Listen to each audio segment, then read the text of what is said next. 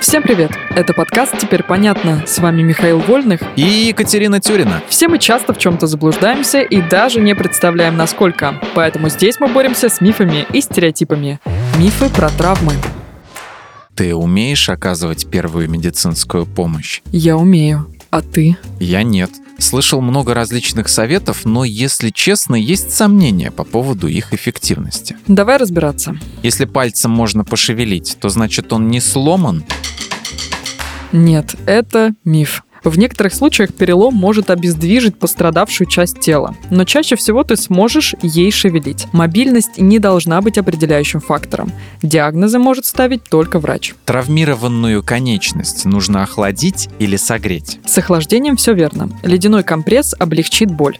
С согреванием произойдет обратная ситуация. Оно вызовет приток крови, увеличит отек и боль станет сильнее. А гипс полностью обездвиживает место перелома или нет? Кости продолжают движение даже в гипсе это естественный процесс сращивания. Но части кости могут устремиться и в разные стороны, поэтому и приходится периодически делать рентген, чтобы отследить и скорректировать это. Ладно, хватит про переломы. Скажи мне, отрезанные пальцы пришивают только в кино? О нет, это миф.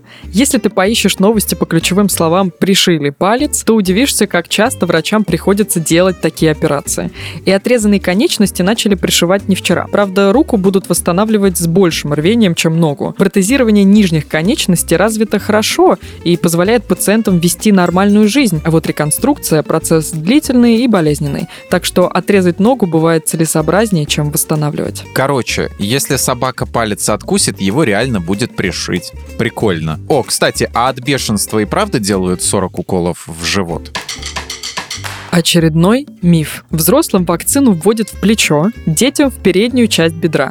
В ягодицу делать укол нельзя, это написано в инструкции к препарату.